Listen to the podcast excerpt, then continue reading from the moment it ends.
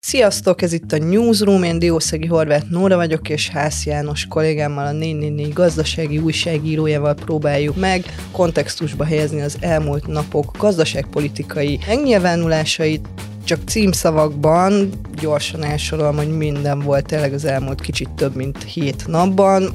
Először Matolcsi György egy konferencián kalandor gazdaságpolitikáról beszélt. Ez egy óriási gazdaságpolitikai kudarc, egy óriási és hibás inflációs kaland következmény. Majd közvetlenül utána Varga Mihály belengedte a bankadót. Mérlegelti a kormány azt is, hogy még további adófrontokat nyit meg, és adóeszközökkel javítja az államháztartás gazdálkodását. Kocsis Máté, a Fidesz frakció vezetője rögtön reagált is erre, és közölte, hogy ez csupán Varga Mihály magánvéleménye. Kamat támogatott hiteleken nem változtatunk, és a bankadót sem emeljük meg. Ez faktum. Minden ettől eltérő állítás az szerintem magánvéleménynek tekinthető. Nagy Márton viszont hát nem teljesen zárkózott el, de nem is erősítette meg a bankadó hírét, viszont közben a forint és az OTP árfolyama is beomlott, majd jött a hétvége, egy kicsit lenyugodtak a kedélyek, hétfőn viszont Orbán Viktor megnyitotta a parlament őszi ülésszakát, ahol kisé dörgedelmes hangon jelezte, hogy a jegybank nem tud mit kezdeni az inflációval, ezért a kormány átvette tőlük ezt a feladatot. Azonban az energiaárak és a brüsszeli szankciók olyan mértékűvé emelték az inflációt Magyarországon, hogy azzal a jegybank nem tud megbirkózni. Ezért a kormány átvette az infláció elleni küzdelem feladatát, és felelősségét, saját vállalást tettünk, és saját eszközöket vetettünk be. Megint eltelt egy kis idő, Varga Mihály pedig újra belengedte a bankadót, Nagy Márton pedig az extra profitra fente a fogát, és ez csak egy hét volt a magyar gazdaságpolitikában. János, ha egy klasszikussal szeretném indítani a beszélgetést, és ezt így hogy?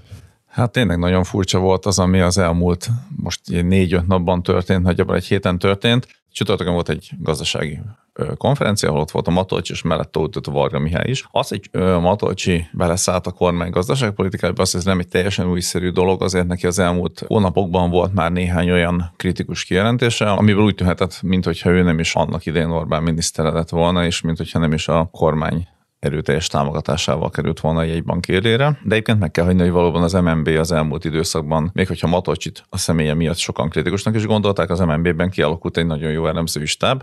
Tehát amit azok az emberek, akik Matocsinak dolgoznak, kiszámolnak, azok általában stimmelnek. És például az MNB már az ásapkák idején mondta, üzemanyagásstop, másfél az élelmiszer ástopok idején mondta, hogy ez így nagyon nem jó, ezek a lépések, ezek valójában nem csökkentik, hanem növelik az inflációt. Tehát, hogy ebben önmagában még nem volt újszerű dolog. Nyilván az furcsának hathatott, hogy konferencián, ahol az emberek általában nem egymásnak szoktak menni, ott a mellette ülő pénzügyminiszternek szólva. Vargát egyébként nem kellett félteni, mert az előadásában visszaszólt a Matolcsinak, de valóban, ahogy mondtad, ott elhangoztak olyan mondatok a szájából, hogy beszélt a bankok rekordnyerességéről, amely több mint 1160 milliárd forintot említett, és azt mondta, hogy mérlegelheti a kormány akkor, hogyha valamilyen szektorban ennyi pénz van, hogy további adófrontokat nyit meg, és ahogy mondtad, valóban ez az OTP-nek is, meg a forintnak is egy nagy pofon volt. Önmagában azt, hogy baj van a költségvetéssel, ezt lehetett tudni már, hát legkésőbb augusztus eleje óta, és a Varga bejelentése másnapján pedig részleteket is lehetett ebből látni. Nagyon röviden, a költségvetés augusztusra megtermelte az összes tervezett idei hiányt.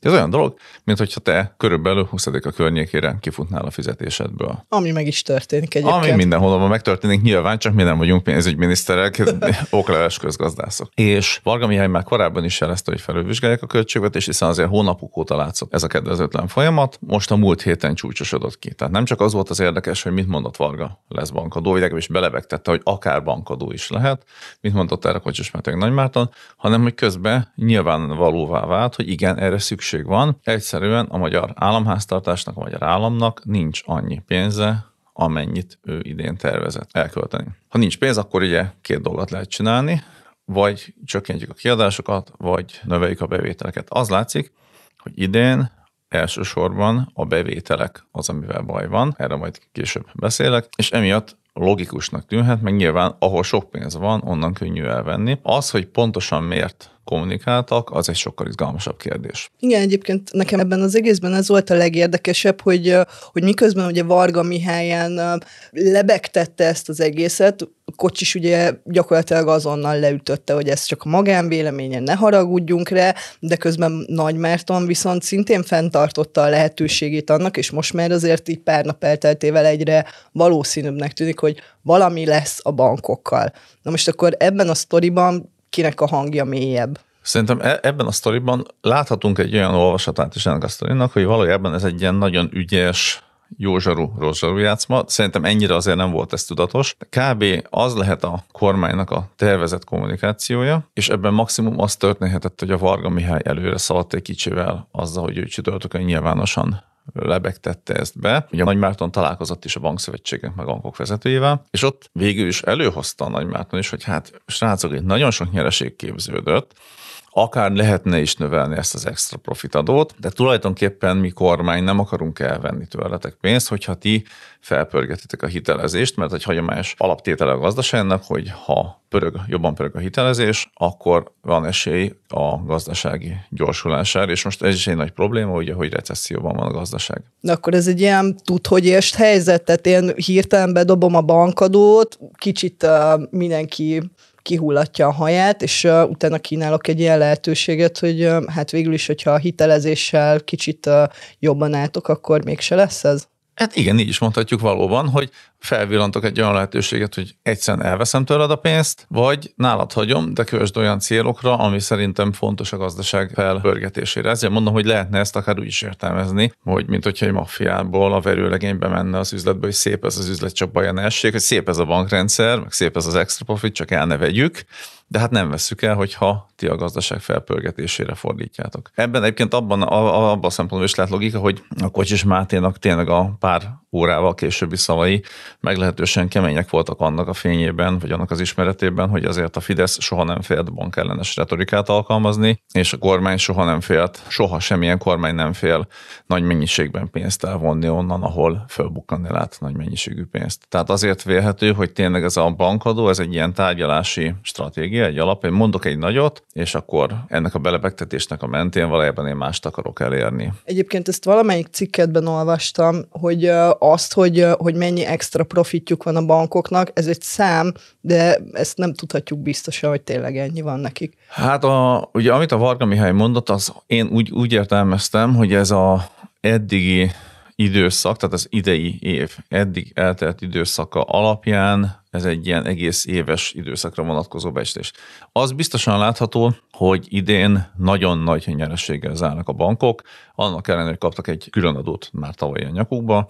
Ennek egy technikai oka van, ugye a forint tavalyi gyengesége miatt nagyon magasan vannak, meg az infláció elleni küzdelem miatt is nagyon magasan vannak a jegybanki kamatok, és ezek a jegybanki kamatok, ezek hozzásegítették a bankokat ahhoz, hogy eszméletlen mennyiségű betéti jövedelmük, eredményük legyen.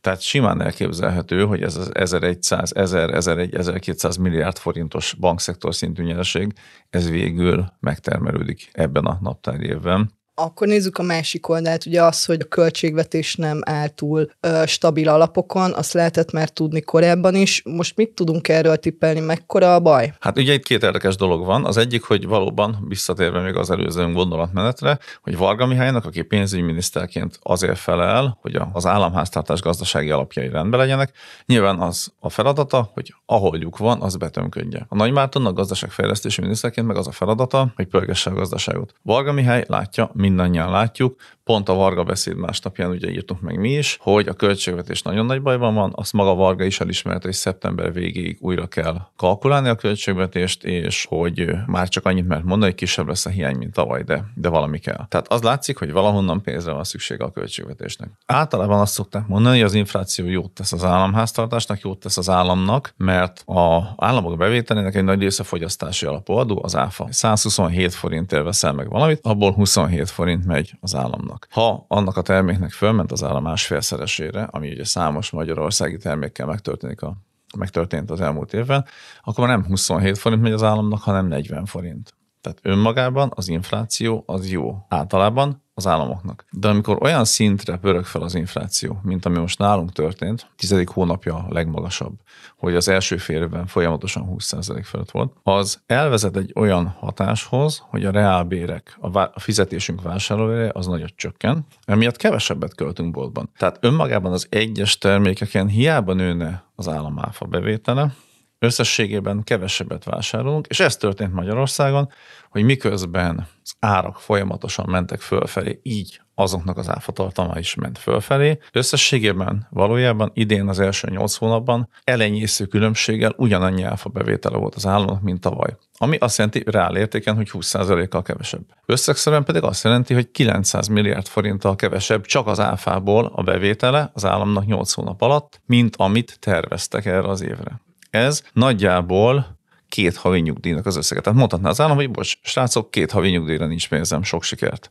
Ez Abból az összeg, aztán lenne purparli. Nyilván a nyugdíjakat az az utolsó utáni ezért is kifizetjük, csak az nagyságrendet akarom érzékeltetni, hogy ez baromi sok pénz. Úgy is mondhatom egyébként, hogy több, ez a 920 milliárd forint, ami csak 8 hónap alatt hiányzik az áfa bevételekből, mint az egész évre, amit családi támogatásokra, meg lakástámogatásra szántak. Wow. Tehát rettenetesen sok pénz hiányzik, ezt a Varga Mihálynak valahogy meg kell oldania.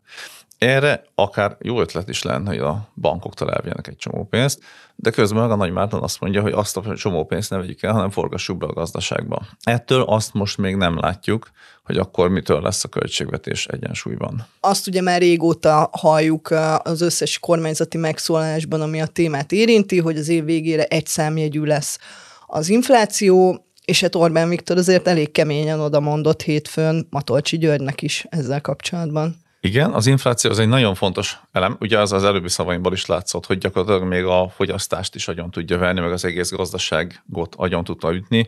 Ugye más nem mondjak, minden kormányzati vállalkozás ellenére a legutóbbi ismert adatok szerint a második negyed évben is recesszióban maradt a magyar gazdaság, aminek jelentős része az, hogy nem volt belső fogyasztás, mert a reálbérek lementek, az emberek elkezdtek takarékoskodni, illetve megtakarításéget felélni. Az infláció az egy nagyon kegyetlen dolog, az, az egy egyértelmű vélekedés a gazdaságban, hogy az infláció legyűréséig nincs esély érdemi gazdasági növekedésre. Az inflációt két dolog gerjesztheti.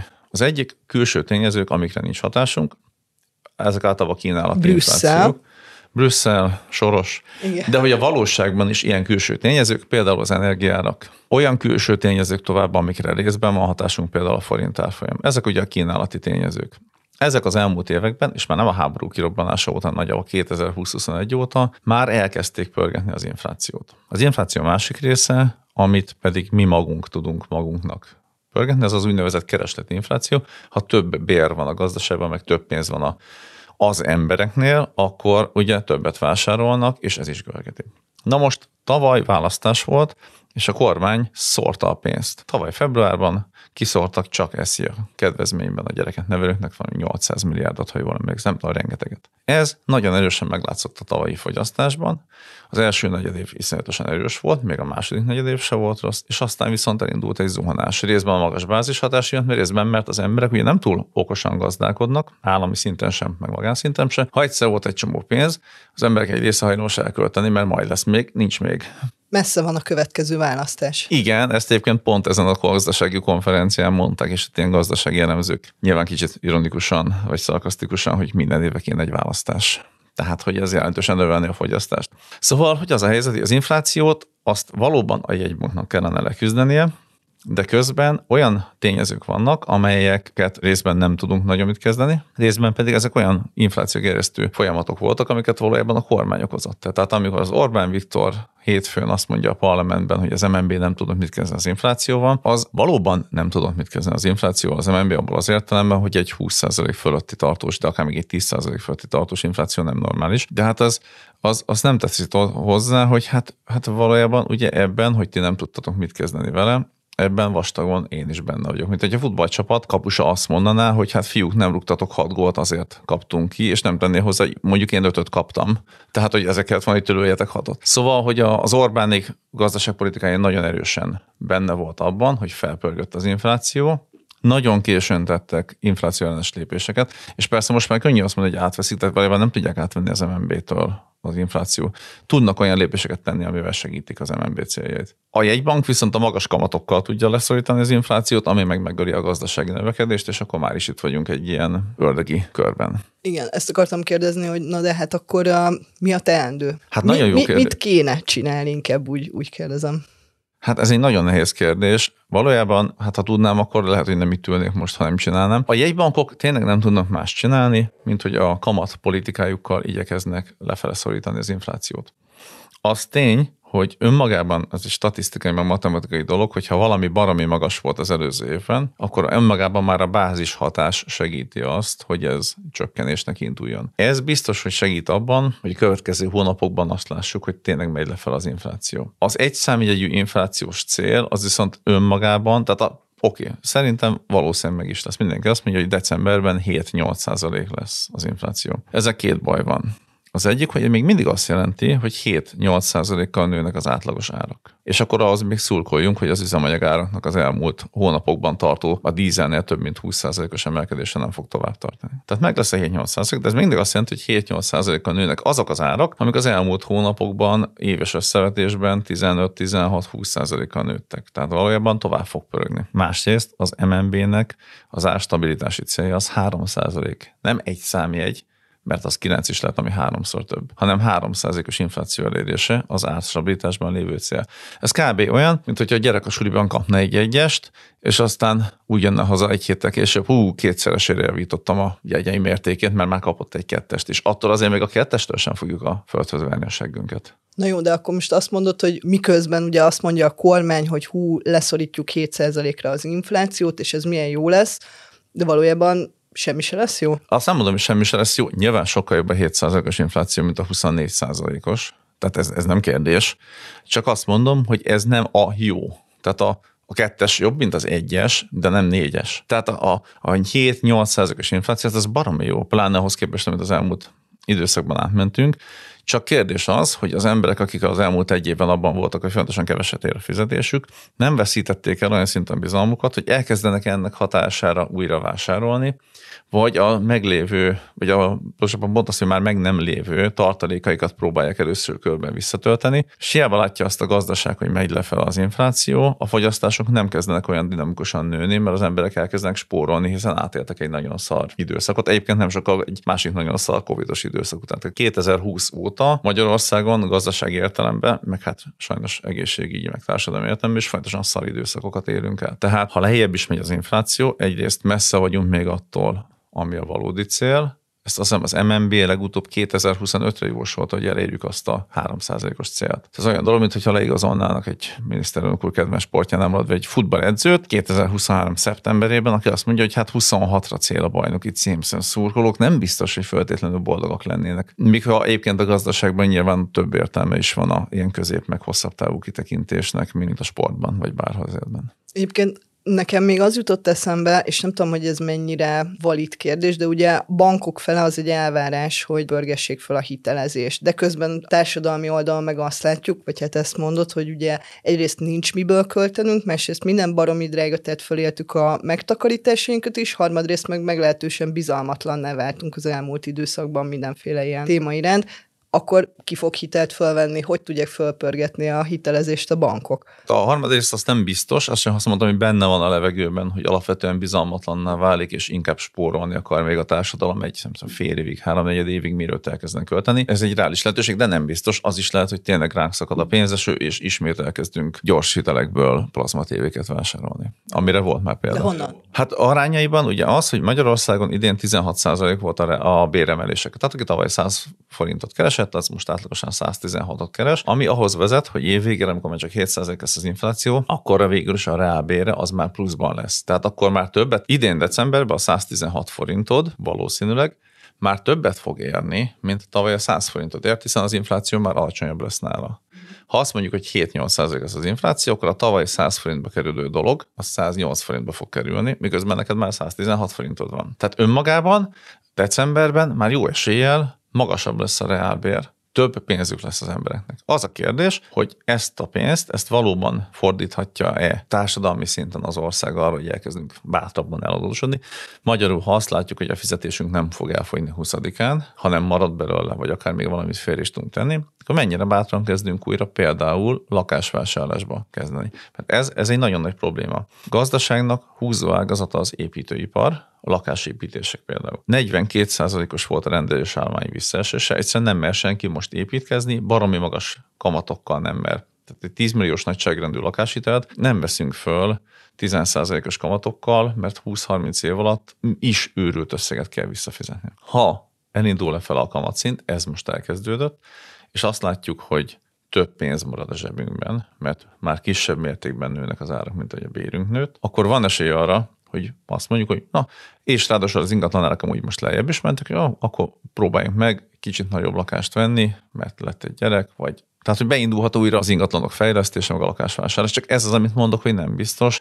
Lehet, hogy egy olyan bizalmatlansági fázis van, hogy most még azt mondják az emberek hónapokig, hogy akkor az a havi 20-30-40 ezer forint, ami megmarad hó végén, azt akkor még majd inkább elkezdem félretenni, mert ki tudja, hogy mi lesz jövőre, meg jó lenne azt a kis pár százezer forint, pár milliós tartalékomat először visszapótolni. Úgyhogy ebben van egy baromi nagy bizonytalanság, és, és ezért nehéz azt látni, hogy a lakossági szektor részére. De igazából a másik rész viszont, hogy a vállalati szektor részére is tök fontos lenne, hogy a hitelezésbe induljon. Az látszott, hogy elsősorban a cégek az elmúlt egy évben nem beruházásra kértek, ami nagyon fontos lenne, hanem csak forgóeszköz. Tehát gyakorlatilag csak a folyamatban lévő termelésük működtetésére kértek ilyen forgóeszköz hiteleket, mint amikor az embernek van egy folyószámla hitelkerete vagy egy hitelkártya. A gazdaságnak a szintén egy nagyon fontos rész az, hogy a beruházások növekedjenek, az most nem történt meg, és ehhez pedig a gazdasági szektorba kellene több hitelt kihelyezni, amit szintén ugye szeretne a gazdaság fejlesztés fizetési miniszter, hogy a bankok csinálják. Itt persze a kamatszint megint egy fontos kérdés. De azért nekem most ebből, amit mondasz, egy kicsit jogosnak tűnik tényleg Matolcsi Györgynek az a kritikája, hogy ez egy ilyen kalandor gazdaságpolitika volt eddig, mondta ő, és mi van a jövővel? Az elmúlt tíz évet de még talán többet is, de most ugye maradjunk ennek a kormánynak a felelősségi küszöbén, az elmúlt 10-12 évet, az jellemezte, hogy amikor jól ment a gazdaságnak, akkor is öntötték bele a pénzt. Majd amikor elkezdődött a válságok sorozata lényegében a Covid-dal, akkor közpénzek elosztásának azt a rendszert választottak, tehát a válságot nagyon frappánsan kihasználták arra, hogy ők maguk meggazdagodjanak. Nagyon jól érthető okokból általában az Európai Uniós jegybankok is mindenki azt mondták, hogy a Covid az egy olyan soha nem látott válsághelyzet, hogy az kormányok nyugodtan költekezzenek bővebben. Stimulálják a gazdaságot, adjanak támogatást az azokban a szektorokban lévőknek, akik nem tudnak dolgozni, vendéglátósok, kultúrában élők, stb. Ez egy plusz pénzeket az egészségügynek, stb. Ez egy tönkremes dolog. Magyarországon sajnos nagyon sok ilyen válság jellegű kiadás az arra ment el, gondoljunk csak a turisztikai programokra, amik a, a neres szállodaépítő segítették, hogy a baráti körnek szólták ki. Ebből nem lesz tartós fejlődés. Azt kellene megfordítani, hogy az állam akkor adjon sok pénzt, amikor válság van valóban, és ne csak a haveri körnek adja sok pénzt, hanem célzottan olyan beruházásokra, amiknek aztán van valóban termelő hatása. De hát még ehhez mindig ott van a tényleg egy csomó kérdője, hogy az infláció mikor tér olyan szintre le, hogy olyan alacsonyan lehessen a kamat. Ugye most is az alapkamat még mindig 13 százalék. Nem támogatott hitelt minimum 13 százalékon lehet felvenni, ez még mindig baromi nagy.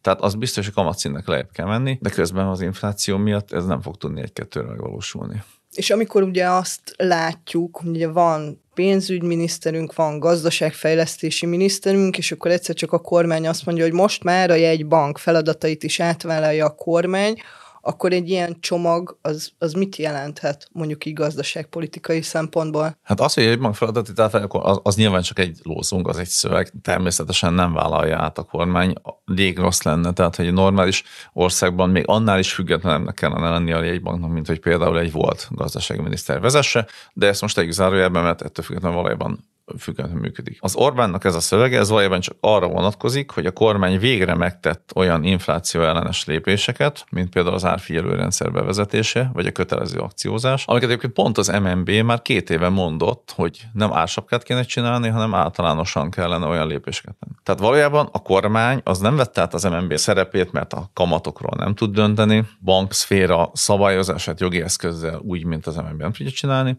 de hogy nyilván tett olyan lépéseket, amik segítik az MNB-t, hogy letörje az inflációt, sokkal nagyobb baj, hogy önmagában a kormány azzal a két gazdasági feladattal sem tud megbírkozni láthatóan, ami a dolga legyen, hogy a gazdaság fejlesztés feltételét úgy biztosítsa, hogy közben a költségvetés is egyensúlyban van. A költségvetést azt ugye úgy lehet egyensúlyba tenni, hogy van egy erőteljes gazdasági növekedés, vagy úgy, hogy megszorításokat csinálnak. Az látszott az elmúlt egy évben, a tavalyi választások óta, hogy megszorításokat csinálják folyamatosan, de ezek valahogy nem hoztak igazán átütő eredményt. Miért nem egyébként? Azért, mert a pénzügyi tervezésnek az a szokása, mint hogyha te azt mondanád, hogy ebben a hónapban 400 ezer forintból fogok kijönni, és közben az előző hónapokban is minden hónapnak úgy mész neki, hogy ebben a hónapban kijövök 400 ezerből, vagy 500 ezerből, tök mindegy, és egyetlen hónapban sem jössz ki belőle. Kb. ugyanez van a magyar kormánya, minden évben elkészítenek egy költségvetést. Egyre korábban, már most júniusban elkészül a következő évi költségvetés, amit aztán módosítanak, majd újra módosítanak, és most éppen felülvizsgálnak 8 nap után. Úgy, hogy most már látjuk, hogy teljesen irreális tervszámok vannak bizonyos bevételekben, meg a kiadásokban is. Mondok egy nagyon egyszerű példát, a nyugdíjkiadásokat 15%-os növekedésre tervezték erre az évre. Augusztusig 22%-kal magasabb volt a nyugdíjkifizetés, hiszen a nyugdíj az szorosan kötődik az inflációhoz. Tehát, hogy egyszerűen, amikor februárban vagy januárban, nem tudom, mikor mostanáig utolsó változatát megalkották a költségvetésnek, még mindig úgy tettek vele, hogy mintha nem tudnák azt, hogy bőven magasabb lesz az infláció. És évvégig ugye lejjebb fog menni, de véletlenül nem lesz éves szinten 15 százalék. Tehát, hogy vannak ilyen tervezési hibák a költségvetésben. De ezek uh, szerinted milyen típusú tervezési hibák, tehát nem nehéz úgy elképzelni, hogy valaki úgy fut neki, hogy így nem tudom, rosszul számol. Tehát nyilván nagyon jó matematikusok vannak a pénzügyminisztérium, nyilván sokkal többet tud bárki kis a matekból, mint mi ketten az összes tudásunkat összedva. Hát az biztos. De az van, hogy bizonyos gazdasági folyamatokkal valamilyen okból, és ez nyilván sokkal erősebben politika, nem foglalkoznak. Tehát például, mondom erre a legjobb példa az áfa, ez a kedvenc, ami így nagyon erőszeretettel rugózza, hogy azt várják, hogy az áfa az majd ilyen őrült nagyot fog nőni az árak miatt, és nem számolnak azzal, és nem tudom, hogy miért nem, hiszen nyilván nem csak a matematikához értenek, hanem gazdasági szakemberek, tehát kell látniuk, hogy a nagyon magas áraknak, hogy kell tudniuk, van egy fogyasztás csökkenet. De mégis csak úgy számolnak, mintha nem lenne, és az az áfa növekedés az automatikus lenne. Nem tudom miért nem. Valószínűleg ott van az a kemény feladat, hogy egyszer kell politikai meg gazdasági érdekeket kiszolgálni, és kormányon lévő politika mindig hajlamos, kicsit optimista forgatókönyvekkel számolni kifelé mindig. Ez az nehezen nevezhető kicsit optimistának, amit már augusztusban be kell dönteni, mert hát srácok, ez nem jött Jó, össze. Hát mindig kicsit optimista, idén meg mind látszik nagyon optimista volt, igen. Na jó, de akkor most ott vagyunk, hogy ugye van egy újratervezési szakasz, de hát vannak kötelezettségei az államnak vállalásai, amikkel akkor ezek szerint nehéz lesz így mit kezdeni. Tehát egyfelől lehet azt mondani, hogy most ez a költségvetés ez úgy számolt, hogy a GDP 3,9%-a lesz a hiány, gyakorlatilag ezt ugye megcsináltak augusztusra, szép munka volt. Hú-hú. Itt két dolgot lehet azt mondani, hogy akkor nem 3,9 lesz, hanem 4,9, vagy tehát tavaly 6,2% volt. Ha csak 6,1-et csinálnak, már akkor is jobbak vagyunk, úgymond, mint tavaly voltunk. Nyilván nem ennyivel akarják lejvinni, de az a lényeg, hogy egyfelől lehet azt mondani, hogy bizony a hiányban elengedünk valamennyit. Nyilván ennek megint lehet akkor pozit- káros üzenete olyan szinten, hogy akkor a forint gyengülhet, hogy az állampapírok hozama emelkedhet, tehát magyarul sokat kell kifizetni az államnak a kamatokra, és ez is egy nagyon fontos dolog, hogy idén rengeteg pénzt költött az állam, az államadóság, saját adósságának finanszírozására. Ott tartunk, hogy 8 hónap alatt 1434 milliárd forint ment el az úgynevezett nettó kamatkiadásra, tehát ennyivel költött többet az állam az által kiadott állampapíroknak a kamataira, mint amennyi betét egyébként az államnál is volt bevétel. Tehát ez rengeteg pénz, körülbelül ennyit költött egészségügyre a magyar állam. Wow. Picivel töltött többet, 1500 milliárdot az ilyen úgynevezett gyógyító megelőző kiadásokra. És ugye ennek van az a kockázata, hogyha azt mondjuk, hogy hát lehet kicsit magasabb a hiány, vagy nem is kicsit, akkor lehet, hogy akkor még tovább megy a kamat, és akkor ez, ez egy ilyen káros folyamat. Az egészből nyilván a csávából az húzná ki az országot, nyilván meg a költségvetést is, hogyha elindulna a gazdaság növekedése, de hát akkor megint ott tartunk, hogy akkor ez az inflációnak el kéne szorulnia, a kamatoknak el kéne mennie. És akkor még egy fontos dolog, hogy most évvégére elérjük azt, hogy egy számú lesz az infláció, ami mondom még mindig tök sok, és két éves kivetésben azt láthatjuk, hogy két év alatt minden hónapban ott tartunk, hogy két év alatt kb. 30%-kal nőttek az árak átlagosan, és akkor az élelmiszerek több mint 50-nel. De hogy a jövő évben ugye a kormány már látszik, hogy például a jövedéki adót baromira akarja emelni, a szállítmányozás útadóját, autópályadíját és útadóját jóska meg akarja emelni, már pedig, hogyha a szállítmányozás költségei nőnek, akkor minden ilyen nőnek, hiszen mindent szállítanak. Tehát, Tehát azt sem lehet látni. lesz. Hát igen, nem lehet látni, hogy ez a erőteljes infláció csökkenés, ez meddig fog tartani, és nem kell attól félni, hogy még az első fél évben a bázis hatás is kitart, mert az idei 20%-ok után a jövő évi első fél évben. Ha? De hogy aztán nem kell attól tartani, hogy ismétlen indul fölfelé. Hát abban lehet bízni, hogy addigra viszont a gazdasági növekedés talán, talán beindul. Ebből a szempontból, és ha visszakössünk a beszélgetés elejére, lesz fontos, hogy Nagy Márton szavai, amiket a bankszektornak, meg a molnak, meg az üzemanyag forgalmazóknak intézett, azok mennyire lesznek hatékonyak. És hát ugye mindig ott van a háttérben a varázs szó Brüsszel, brüsszeli pénzek, uniós források. Várhatunk onnan még bármit, és segítene az rajtunk egyáltalán? Hát a Navracsis Tibornak hihetünk, már minden hónapban meg kellett volna kapnunk ezeket a pénzeket. Most ez ügyben már valójában viszont sokkal reálisabban nyilatkoztak, pontosabban ugye olyan szinten nem nyilatkoztak reálisan, hogy folyamatos, tehát itt, itt mindig politikai síkokra terelik a dolgot. Most éppen a lengyel választás, tehát azt mondják, hogy amíg a lengyel választások lenne mennek, addig Brüsszel semmit nem csinál. Lehet, hogy aztán lesz majd megint egy kör, amíg nem tudom, mi nem történik, aztán lehet, hogy lesz majd megint valami, aztán jövő júniusban majd lesznek LP választások. Tehát így folyamatosan mindig lehet mutatni egy határidőt, hogy ez most még, az most még, az most még, az most még így nem történik meg. De hát miközben vannak ilyen nagyon egyértelmű kifogásai Brüsszelnek, és ez nem feltétlenül gazdasági jellegű problémák, hanem általában jogállamisági problémák, amihez egyébként annyira nem értek. Azt gondolom, hogy brüsszeli pénzekre idén nagy mennyiségben már nem lehet számítani. Erre szerintem már a kormány is felkészült, valahol már jelezték is, hogy 700 milliárd forinttal több lesz az állampapír kibocsátás, mint tervezték. Hogy a jövő évi első fél évben már elindulnak -e ezek a pénzek, vagy sem, azt nem tudom, de én nem hiszem, hogy az idei költségvetést brüsszeli EU-s támogatások beindulása fogja kirántani a kártyúból. Ráadásul egyébként most még jönnek is brüsszeli pénzek, hiszen most még vannak korábban elfogadott, elkezdett beruházásokból folyamatban lévő bevételek. Jövőre szerintem már kevesebb fog jönni, és kb. 2025-től lehet lehet az, hogy úgymond kiszárad a brüsszeli forrás, hogyha addig nem indulnak el újra. Tehát most még nem is az van, hogy egyáltalán nem jön brüsszeli pénz, csak nyilván nem annyi jön, amennyi, amennyi egy normális menetrendszint működésben jött volna. Akkor kátyúban vagyunk, és kátyúban maradunk? Az biztos, hogy kátyúban vagyunk. Az, hogy kátyúban maradunk-e, annak számos összetevője van, mert itt most még nem is beszéltünk, és ez egészen külön lap lenne, hogy a világgazdaság milyen állapotban van, vagy lesz jövőre. Mekkora begyűrűzése lett az egész világban a kínai ingatlanválságnak. Ugye pont egy tegnapi hír volt, hogy a kínai statisztikai hivatal volt a lelnöke szerint minden egyes kínai beköltözhetne egy új lakásba, és még akkor is maradna új üresen álló lakás. Tehát, hogy eszméletlen bajban van a kínai ingatlan szektor. Amerika Amerikában ugye októbertől el kell kezdeni a Covid óta felfüggesztett diákhiteltörlesztést, ami valószínűleg nagyon nagy pofon lesz az amerikai belföldi fogyasztásnak, ami szintén visszavetheti vele a gazdaságot. Tényleg ez csak címszavakban, tehát hogy azt sem tudjuk, hogy mi lesz a külpiacokkal, és azt sem tudhatjuk egyértelműen, hogy az elkezdett kamatcsökkentésnek mikor lesz eredménye, nem kell attól félni, hogy visszapörög az infláció, illetve hogy a kamat csökkent. Nagyon-nagyon-nagyon sok múlik azon, tényleg nagyon sok, hogy azok a úgymond ultimátumok, amiket tegnap mondott Nagy Márton a bankoknak, meg egyébként a molnak, azok milyen eredményre vezetnek, mennyire tudják megfékezni az üzemanyag árak emelkedését. Erre kisebb esélyt látok, ez nagyjából most mindenhol így van Európában, hogy pörögnek föl. A franciák egy 60 éves törvényt módosítottak, hogy próbáljanak gátat vetni az üzemanyagár elszabadulásának, és hogy a bankok pedig milyen támogatott hitelkonstrukciókkal, de persze a támogatott hitelhez már megint állami pénz kell, tehát ez megint egy ilyen rókafogta csuka, hogyan tudják segíteni azt, hogy elinduljon valami fölfelé.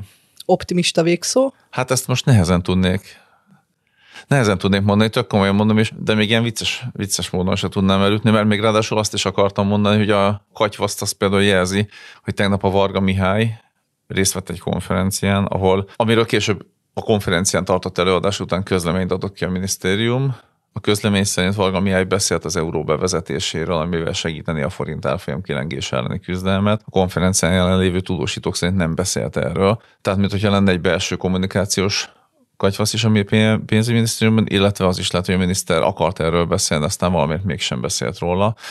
Tehát, hogy nagyon nehezen látszik azt, hogy a kormány gazdaságpolitikai irányítóinak a fejében és a kommunikációjában mi jár most, és hogy, hogy mi lesz az a kiút, ahol az egyébként egymással rivalizáló Nagy Márton meg Varga Mihály közösen tudnak valamilyen hiteles.